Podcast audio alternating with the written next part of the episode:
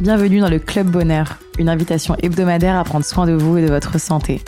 Nutrition, sport, sciences, naturaux, beauté, je reçois toutes les semaines des experts pour décortiquer les mécanismes du corps humain et vous donner les clés d'une vie remplie de bien-être, d'énergie et de bonheur.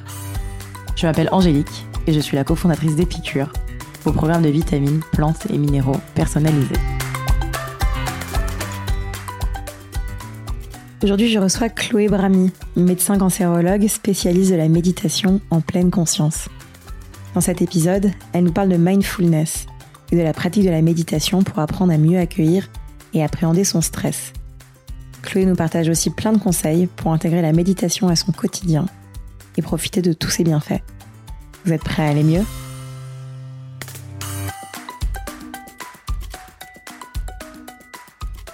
Salut Chloé Bonjour Angélique. Merci beaucoup euh, d'être avec nous aujourd'hui. Pour euh, te présenter brièvement, tu es médecin cancérologue de formation. Pendant tes études, tu as suivi euh, différentes formations à la médecine intégrative, à la méditation et à la pleine conscience.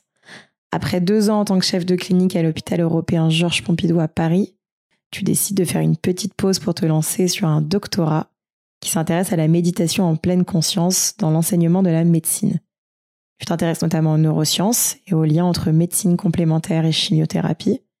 Et tu as créé depuis deux ans un cours qui s'appelle Mindfulness and Medicine pour les étudiants en médecine de l'Université Paris-Descartes, afin d'enseigner la méditation de pleine conscience aux étudiants en médecine et aux soignants professionnels. Est-ce que je n'ai pas dit de, de bêtises? Écoute, non, c'est vraiment bien résumé, je crois. Génial. Euh, est-ce que tu peux donc nous expliquer euh, comment, après effectivement une, euh, j'imagine une longue formation de médecin cancérologue, tu as commencé à, t'intéresser à, des formes plus entre guillemets holistiques de médecine, notamment via la médecine intégrative, et de coupler ton travail d'oncologue avec ces pratiques? Oui, je crois qu'en fait c'est un peu dans l'autre sens. j'ai eu une éducation vraiment intégrative en fait avec mon père qui est chirurgien et une mère qui était très euh, très ouverte en fait aux, thérapies complémentaires. Donc je crois que j'ai grandi en fait avec euh, avec ces deux mondes et euh, et quand j'ai eu envie d'être cancérologue, c'était évident que que voilà que la médecine intégrative en fait faisait complètement partie du soin. Donc c'était en en 2000 en 2009 et à l'époque il y avait très très peu de choses en France euh, sur euh, sur ce qu'on appelle euh, les soins de support. et du coup, je suis partie aux États-Unis au, au Mémorial me former en fait dans un département de, de médecine intégrative en cancérologie. Et c'est là que j'ai découvert en fait la méditation de pleine conscience. au début avec les patients et puis et puis en fait je suis devenue moi-même patiente. Voilà. Et euh, tu peux du coup nous expliquer ce que c'est que, que le mindfulness euh, ou la méditation en pleine conscience? Oui, euh, je dis oui, et en même temps c'est peut-être le plus complexe de définir ce que c'est que la, pleine conscience. peut-être j'ai envie de, proposer deux définitions, une définition qui va être plus expérientielle, donc plus à la première personne en lien avec mon expérience, et puis la définition plus consensuel qui a notamment été euh, proposé par John Kabat-Zinn qui a fondé le, le programme euh, de méditation de pleine conscience qu'on appelle MBSR. Euh, en fait, dans, dans mon expérience personnelle, euh, je crois que c'est vraiment une, une pratique très réflexive, donc qui nous nous met en lien avec avec notre ressenti interne, notre corps, notre notre cœur, notre notre perception en fait interne. Et peut-être c'est un petit peu comme si on se, on se posait avec soi euh, pour prendre euh, son pouls. Euh, on prend souvent euh, en médecine le, le, pouls des patients et là c'est, c'est une possibilité de prendre son propre pouls. et ce que je trouve très beau dans cette pratique, c'est que finalement on a besoin de très peu d'outils. ce, ce moment de, de, de conscience, enfin de prendre de prendre sa météo intérieure, elle peut être faite à tout moment en fait, que ce soit sur un, un coussin, que ce soit en marchant, que ce soit euh, euh allongé. Enfin voilà, il n'y a pas il a pas forcément de, de posture particulière. Euh, et John Kabat-Zinn définit en fait la pleine conscience comme euh, la conscience qui émerge lorsqu'on porte notre attention de manière délibérée, instant après instant et sans jugement. Et dans cette définition, qui au début paraît un peu un peu compliquée finalement, chaque mot a vraiment a vraiment son sens. Et peut-être que ce que je peux ce que je peux éclairer, c'est que le on va en fait porter notre attention sur différents objets d'attention. Et ces différents objets d'attention, ils peuvent être euh, internes, par exemple la respiration, le corps, les sensations du corps. Et ils peuvent aussi être externes. Donc par exemple les sons, l'environnement, euh, ce qui nous ce qui nous est en présence euh, à l'extérieur de nous-mêmes.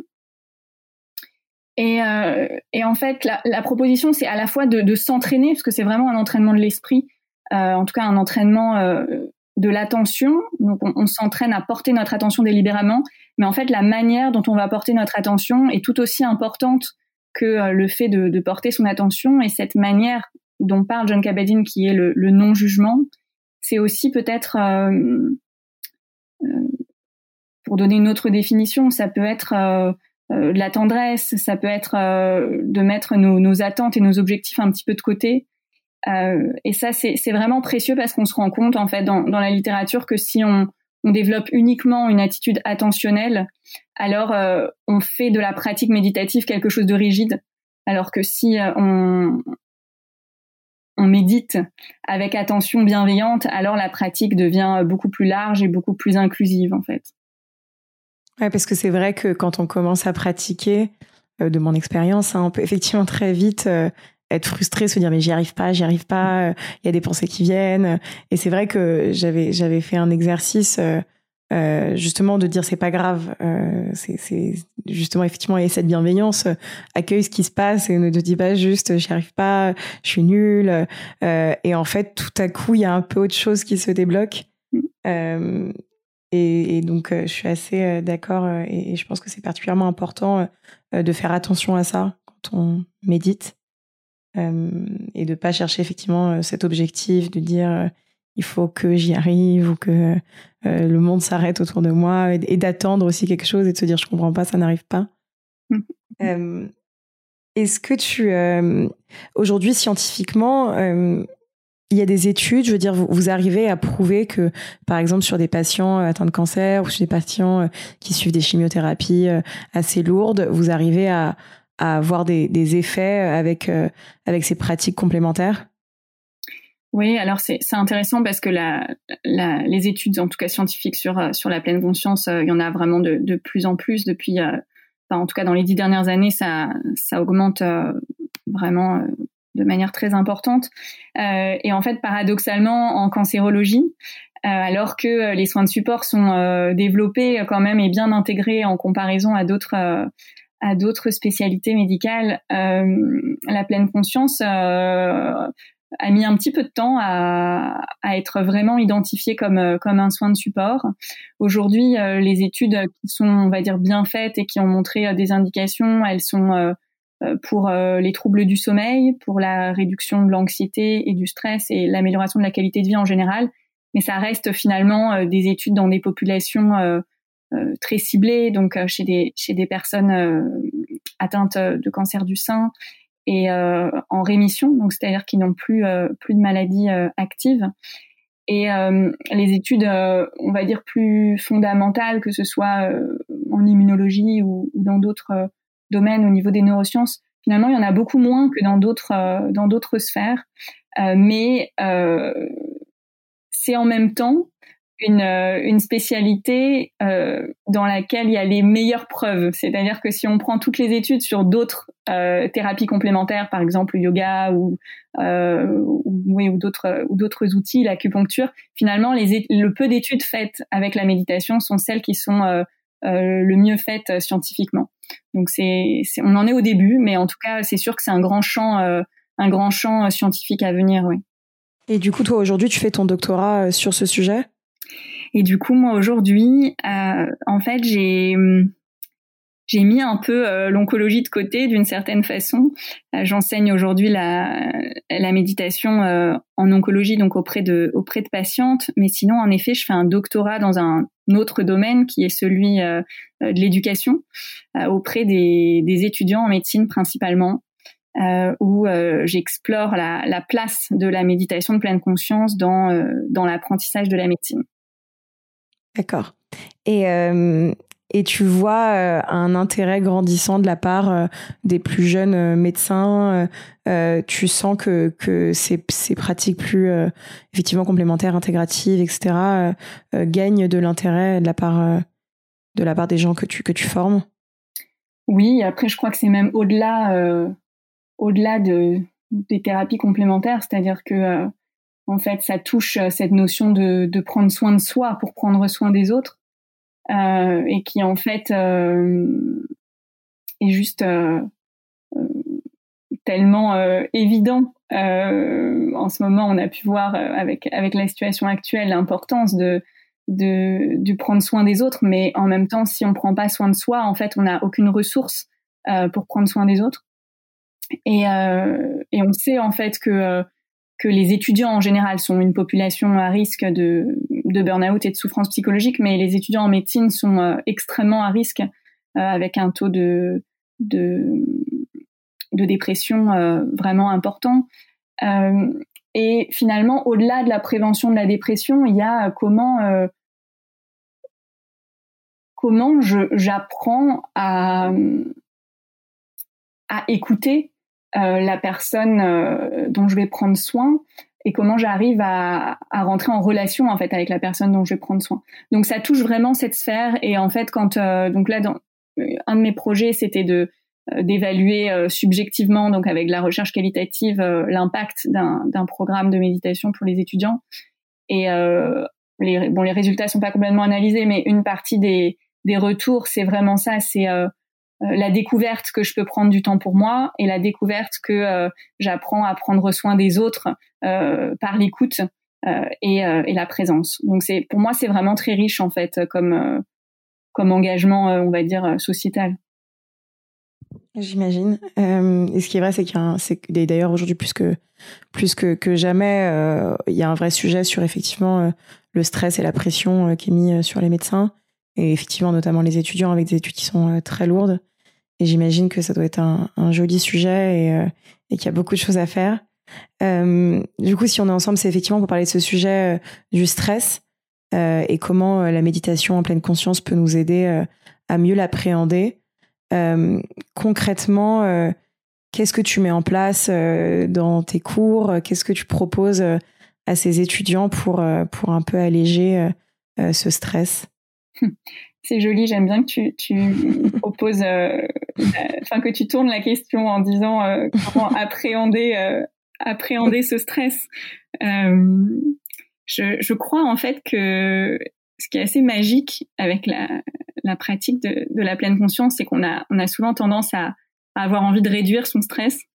et je crois qu'en fait, ce que ça permet, c'est de, de rentrer en amitié avec son stress en fait, dans un premier temps c'est-à-dire de d'identifier son stress et le fait de l'identifier et pas le rejeter euh, modifie le, le rapport qu'on peut avoir avec son stress. En fait, le stress, il est il a une partie très euh, très utile euh, dans un premier temps et puis il devient euh, il devient chronique, il devient il devient chronophage et parfois même euh, pathologique.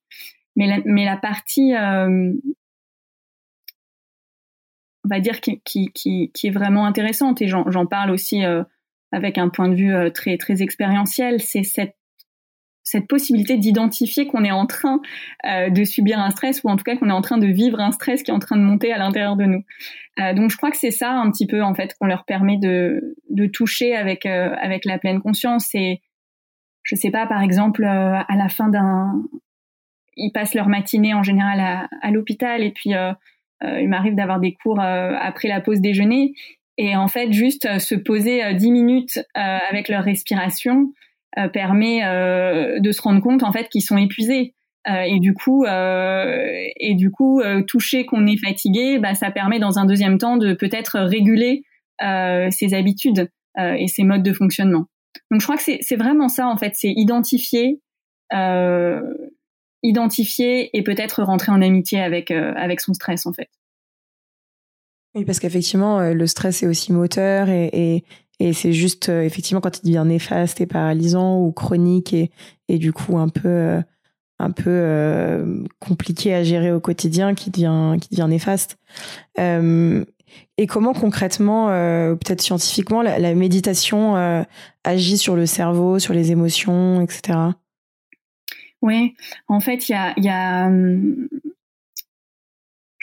en fait, il y a deux points de vue. Il y a, le, enfin, en tout cas, peut-être sur lesquels je peux apporter euh, euh, un regard, euh, même si je suis pas non plus spécialiste du sujet, mais en tout cas, il y a la partie plutôt psychologique qui va être en effet cette possibilité d'identifier d'identifier son, son état émotionnel et qui fait référence un peu aux travaux de, de Nicolas Jack ou de Goldman, donc cette identification, pour ensuite réguler. Et puis il y a la partie plutôt, euh, on va dire, euh, au niveau de la neuroplasticité cérébrale. Donc qu'est-ce qui se passe au niveau de mon, cerveau quand euh, quand je suis stressée? Et du coup comment euh, comment je peux réguler euh, ce stress et qu'est-ce qui est visible au niveau au niveau cérébral? Peut-être pour donner un exemple, quand on est dans une situation de stress aigu ou d'urgence vitale, on va avoir en fait une partie de notre euh, notre cerveau qui s'appelle l'amygdale, qui est euh, extrêmement euh, activée et qui va en fait nous permettre de, réagir à ce stress aigu. Et puis, lorsque on est dans une situation un peu plus chronique, et notamment par exemple quand on est déprimé, en fait, l'amygdale, elle est toujours hyper activée et il n'y a plus du tout de régulation entre notre amygdale et la partie qu'on appelle plus raisonnée du cerveau, qui est au niveau du, cortex préfrontal. Et du coup, ce qui fait qu'on n'a aucune possibilité de prendre du recul, euh, ce qu'on appelle en anglais euh, perspective taking, euh, qui est vraiment en fait vraiment essentiel pour pouvoir répondre de manière adaptée aux situations de stress qu'on peut qu'on peut vivre. Et la, la méditation de pleine conscience, et notamment dans ce programme MBSR, donc pour euh, Mindfulness Based Stress Reduction, euh, a montré en fait plusieurs euh, on va dire efficacité ou points d'impact euh, lorsqu'on regarde des, des, imageries cérébrales qu'on appelle des IRM euh, et notamment au niveau de, de donc dans cette zone de régulation émotionnelle et aussi au niveau d'autres zones cérébrales et notamment dans ce dans ce dans ce lieu de la prise de recul au niveau euh, du cortex temporopariétal. Donc en fait, il y a énormément d'études qui montrent que chez les méditants et chez les non-méditants, euh, les modifications des aires cérébrales sont différentes. Et ça, c'est ça c'est précieux parce que ça montre en fait le lien entre euh, entre le corps euh, et l'esprit de façon, on va dire, réelle ou en tout cas palpable. après, les études sont quand même, bah, c'est des études coûteuses, donc aussi faites sur des populations en général assez petites. Euh, et on en est au début de, on va dire, des, découvertes euh, euh, précises, mais c'est mais c'est déjà très important. Bien sûr, et, et c'est vrai que, que en tant qu'occidentaux, on aime bien se rassurer avec ces études, et je pense que il y, a, y a des choses qui ne sont pas prouvées par des études, mais mais toute toute la mode qui n'est pas une mode de la méditation aujourd'hui, mais tous les gens qui la pratiquent et qui ressentent ses bénéfices, je pense que c'est aussi une très belle preuve de de, son efficacité. J'imagine que, que des patients euh, que tu as dû suivre euh, en chimiothérapie ou autres euh, qui ont pu essayer ces, ces, techniques complémentaires ont ressenti des bienfaits? Oui, bah j'ai eu la chance de d'animer un programme MBSR pour pour des personnes atteintes de, cancer pendant la période de confinement, donc qui a, qui a eu lieu en ligne, euh, mais du coup qui a été euh, voilà extrêmement riche et, et, intéressant. Et dans cette période, euh, il y, a, y, a, quelque chose qui m'a vraiment frappé, c'est hum, le retour d'expérience sur euh, sur deux choses. Un sur euh, la désidentification. Donc c'est comment grâce à la méditation, je me désidentifie de de la maladie, c'est-à-dire que la maladie euh, n'est plus euh, ne m'envahit pas. La maladie est là mais je suis euh, je suis l'être humain qui continue d'exister avec cette maladie. Donc ça ça a été vraiment important comme comme partage. Et la deuxième chose c'est peut-être ce lien entre entre l'impermanence de tout. Donc ça peut être l'impermanence des douleurs l'impermanence de, de la souffrance en général mais c'est aussi l'impermanence face à au stress en fait, face à l'attente des examens, face à l'incertitude, et comment j'intègre en fait cette cette impermanence dans dans mon quotidien. et on sait combien on est des êtres qui aimons parfois avoir pas des objectifs, mais en tout cas un cadre. Et finalement, avec la pleine conscience, on, on apprend que euh, que la vie euh, est en permanence impermanente, en fait. Bien sûr. Parce que c'est vrai que pour les gens qui nous écoutent, l'impermanence, c'est, effectivement ce concept, euh, comme, comme son nom le dit si bien, mais de, d'accepter que les choses ne sont pas permanentes. Euh, et c'est vrai que dans des périodes de grand stress où on peut perdre du recul, on a l'impression, on perd complètement cette notion de, en fait, finalement, ça va passer. Euh, ça va pas durer. Euh, euh, et, effectivement, je pense que c'est assez éclairant. pour rester sur le stress, et pour donner des clés un peu plus un peu plus concrètes à nos auditeurs, tu as des conseils pour se lancer un peu dans la méditation. Il y a aujourd'hui beaucoup d'outils en ligne, etc. Mais mais je sais que ça intimide encore encore certaines personnes. Qu'est-ce que tu proposes toi en introduction à la méditation en pleine conscience?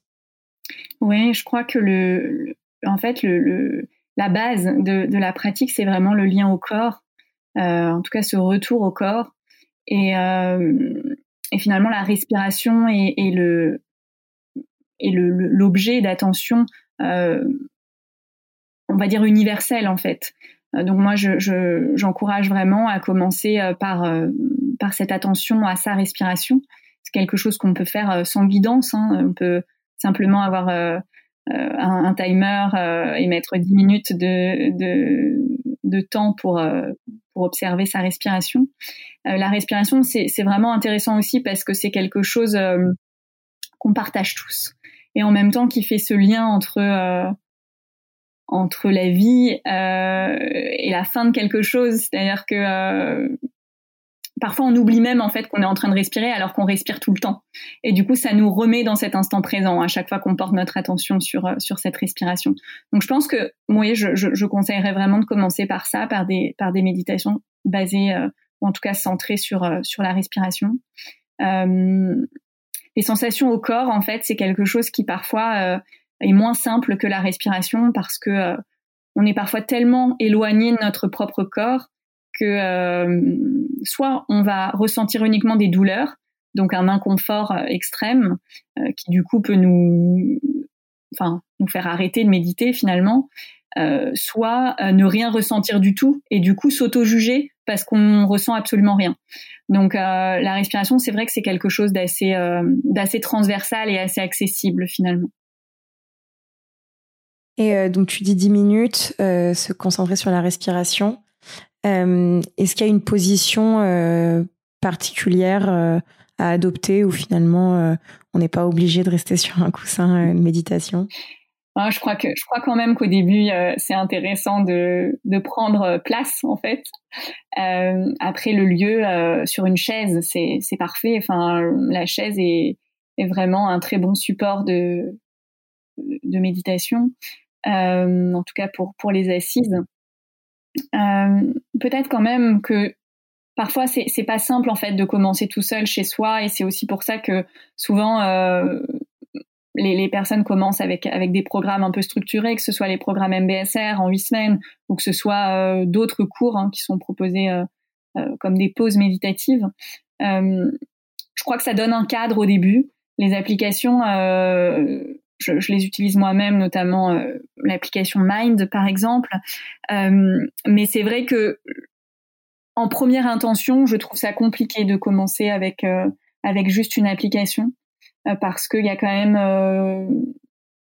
en fait beaucoup de choses qui se passent pendant les, les, les pratiques méditatives et qui parfois peuvent faire soulever des questions, des expériences un peu étranges, personnelles, et que du coup quand même quand il y a hum, quand on est dans un cours, il y a aussi toute une partie de d'échange, donc de conversation, un petit peu comme là on est en train de faire, et que cette partie de conversation finalement, elle est presque aussi importante que la partie euh, euh, réflexive euh, à la première personne en fait.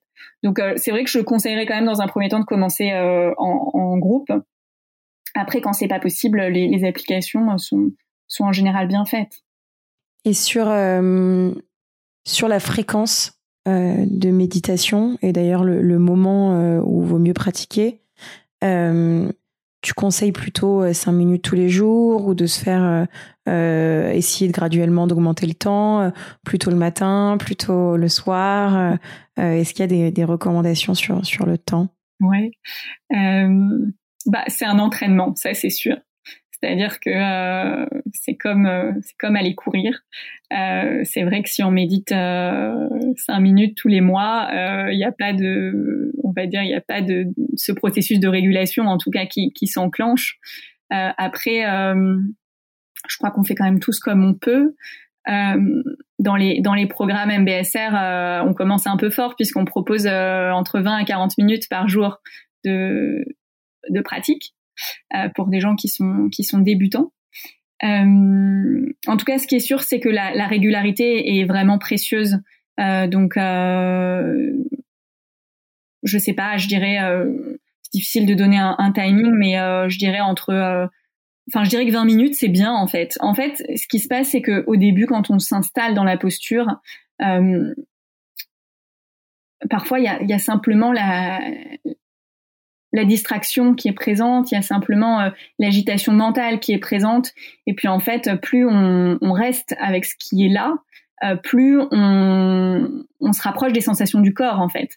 Donc, euh, donc les méditations trop courtes sont finalement parfois pas les plus simples. En fait, c'est plutôt ça que je veux partager. C'est qu'on a l'impression que parfois méditer 10 minutes, ça paraît plus simple que méditer 20 minutes, mais c'est pas vraiment vrai, en tout cas dans, dans mon expérience et je pense dans l'expérience des, des retours qui m'ont été faits euh, parce qu'au début euh, on est face vraiment à une agitation euh, à une agitation qui peut être qui peut être assez confrontante. Et c'est vrai, nous on avait on m'avait on m'avait parlé de la, de la comparaison, un peu de la métaphore euh, du, verre d'eau avec un peu de boue, euh, boueux, et plus on attend, effectivement, plus ça se décante, et en fait, euh, en fait, l'eau devient limpide et la boue est redescendue en bas. Et c'est vrai que je trouve qu'on ressent pas mal cette chose-là sur des pratiques plus longues où on se rend compte que effectivement, toutes les petites pensées parasites dans la tête finalement se décantent mm. avec un petit peu de temps. Euh, et c'est vrai que sur des pratiques courtes, on peut avoir cette frustration euh, de pas réussir à se concentrer, de penser à sa journée, de penser euh, à la journée du lendemain. Et, et, effectivement, de laisser un peu de temps, ça, ça, ça procure un peu de calme. Euh, et d'ailleurs, euh, est-ce que tu as des conseils pour euh, justement les gens qui débutent? Moi, je sais que c'est mon, gros problème et c'est d'ailleurs souvent pour ça que j'ai arrêté de méditer. Mais, mais pour toutes ces pensées parasites qui arrivent, cette entre guillemets incapacité à, se concentrer, qu'est-ce qu'il faut faire? Me fait sourire. je, fais ma mauvaise élève, mais, mais j'ai envie de dire de les prendre dans les bras. Tu sais, on a, enfin, on a souvent envie de, enfin, que ça se passe pas comme, euh, enfin, on n'aime pas quand ça se passe pas comme on a envie que ça se passe. Et souvent, euh, les, les, les, pensées, en fait, on a, on les observe et puis on a envie vraiment qu'elles disparaissent. Et plus on a envie qu'elles disparaissent, plus en fait elles sont présentes. Et euh, et je crois que justement dans dans la méditation de pleine conscience, il y a cette idée de d'observer ces pensées euh, et de les laisser être en fait dans, dans l'expérience même de la pratique. C'est-à-dire qu'on observe que les pensées sont là et en même temps on peut choisir de ramener notre attention à la respiration ou au corps ou à un autre objet d'attention. C'est-à-dire ne pas les, ouais, les, les, les repousser, mais juste euh, identifier qu'elles sont là. Et souvent, ça les fait un petit peu, euh, un petit peu être moins présentes, en tout cas moins en, en premier plan. Génial. Euh, est-ce que tu as un autre, un petit dernier conseil peut-être pour méditer, euh, que ce soit mettre du son, euh, éteindre la lumière, se créer une ambiance, n'importe quoi d'autre qui pourrait aider, aider les gens dans leur pratique méditative? Ouais, enfin, en tout cas, je crois qu'il faut vraiment en avoir envie. Je crois que c'est une pratique qui demande quand même un engagement, un engagement vis-à-vis de soi en tout cas, et, et un engagement tout court parce que tu parlais tout à l'heure du timing, mais que finalement euh, prendre 10, 15, 20 minutes ou une heure de pratique, c'est faire de la place en fait quand même pour ça dans son dans son emploi du temps. Donc euh, je crois que cette cette envie, elle est elle est vraiment importante. Et ensuite se faire plaisir. Je crois que c'est aussi important, c'est-à-dire que il y a, y a un, un, côté très ludique en fait dans la pratique méditative. Euh, de, de, curiosité. Moi, ça, ça me fait beaucoup penser à la recherche, ça me fait beaucoup penser à, au côté explorateur en fait, de regarder tout ce qu'on peut ressentir à un instant donné. Euh, et donc je crois qu'il y a ça aussi, c'est jouer avec avec ce temps qu'on s'accorde plutôt que en faire une pratique austère, parce que ça peut aussi paraître assez austère, assez assez isolé comme comme pratique, et en fait c'est vraiment quelque chose de de créatif. Voilà. Et ma dernière question, c'est euh, pour les pour les gens qui sont effectivement très stressés, qui ont du mal euh, à trouver du temps dans leur journée, comme j'imagine euh, les étudiants en médecine avec qui tu travailles. Comment est-ce que tu arrives à les aider à trouver ce temps justement et à s'autoriser à, à s'arrêter un tout petit peu pour pour justement méditer? Ouais, écoute, ça c'est une question qui revient souvent. Euh, pour donner un exemple concret, parce que franchement, je pense que ça peut parler à tout le monde en fait. Euh, le programme MBSR, c'est des séances qui durent deux heures et demie, euh, entre deux heures et demie et trois heures, donc c'est quand même un grand temps. Euh, et quand on, a commencé à vouloir euh, installer ce programme pour pour les étudiants, on nous a dit non mais vous verrez, euh, ce sera pas possible, ils ont pas le temps, ils arriveront pas. Et puis la première année, on a on a fait un programme un peu abrégé de deux heures par semaine. Et puis en fait, on s'est rendu compte que ça passait complètement. Et du coup, on a on a continué avec avec ce programme de deux heures et demie à trois heures. Et en fait, ce qui se passe, c'est qu'il y a c'est là, en fait, ça réinterroge cette intention. C'est pour ça que je parlais d'engagement tout à l'heure.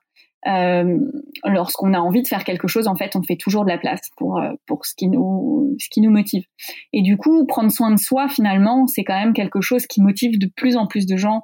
Euh, je crois que que si on, s'éloigne un petit peu du sujet, mais sur cette question sociétale, euh, euh, quel monde on a envie de construire pour demain, la, la, place pour pour pour prendre soin de soi, en fait, c'est directement lié au prendre soin des autres, donc directement lié euh, pour prendre soin de des gens qu'on aime, mais bien bien au-delà et de la terre euh, en général.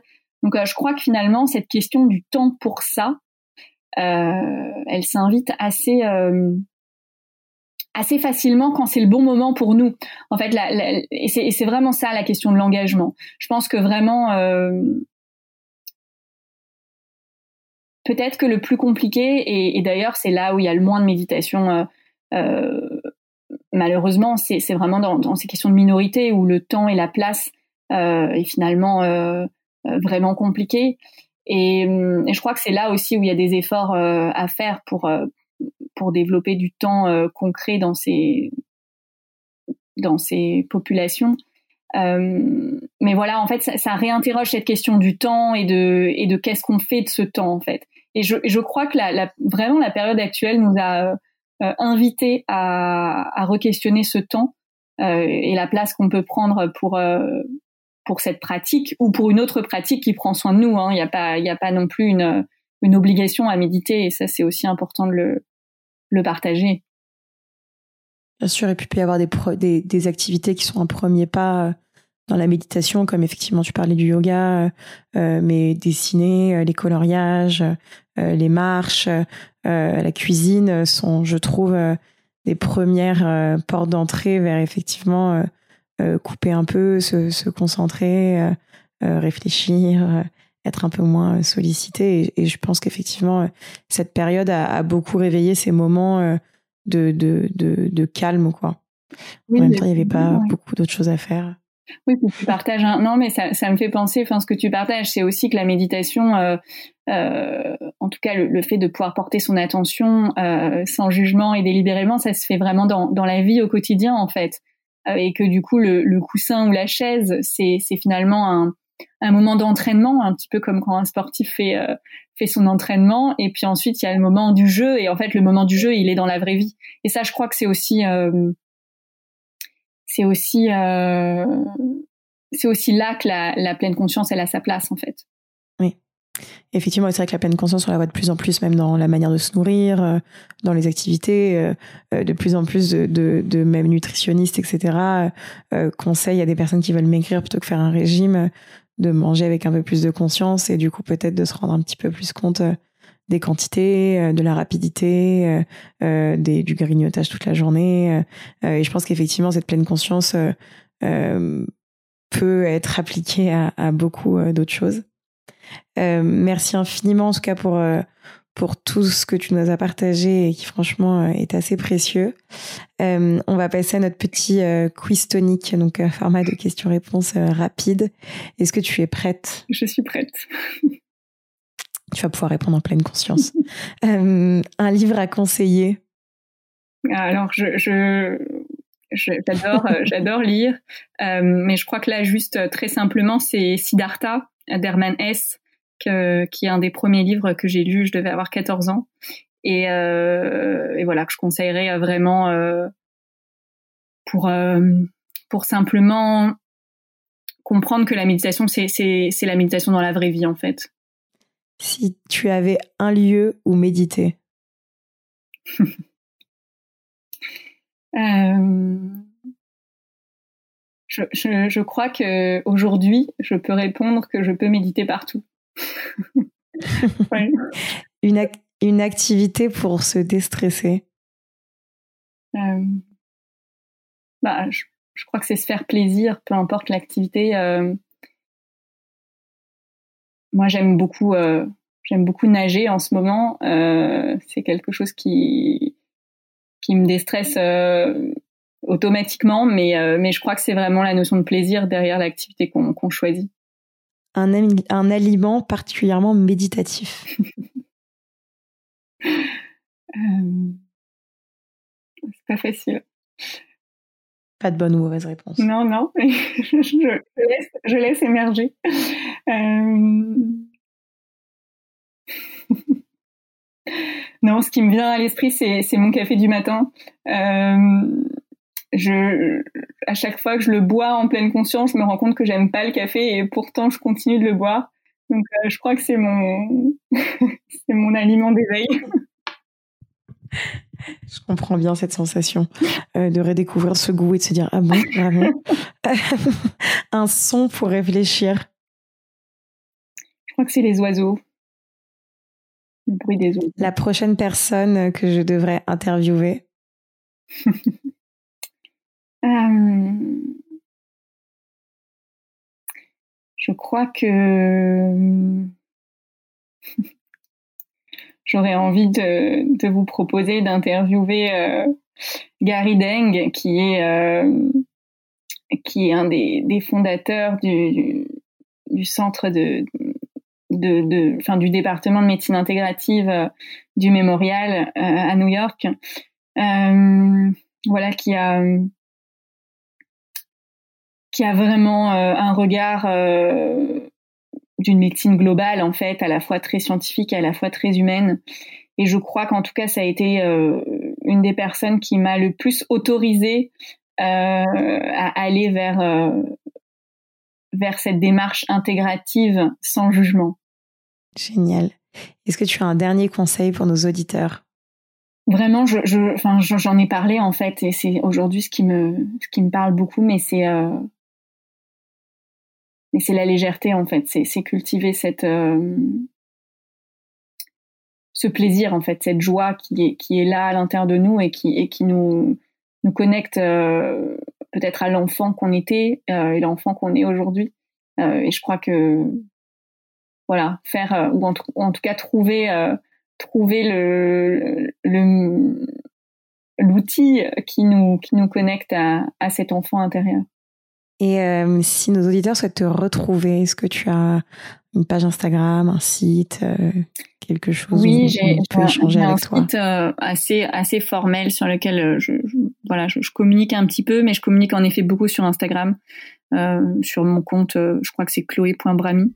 je trouve que c'est un média assez assez simple en fait. donc donc oui, plutôt sur Instagram. Génial. Et eh ben merci euh, infiniment pour ton temps. Ben, merci à toi pour toutes ces questions, pour cette conversation.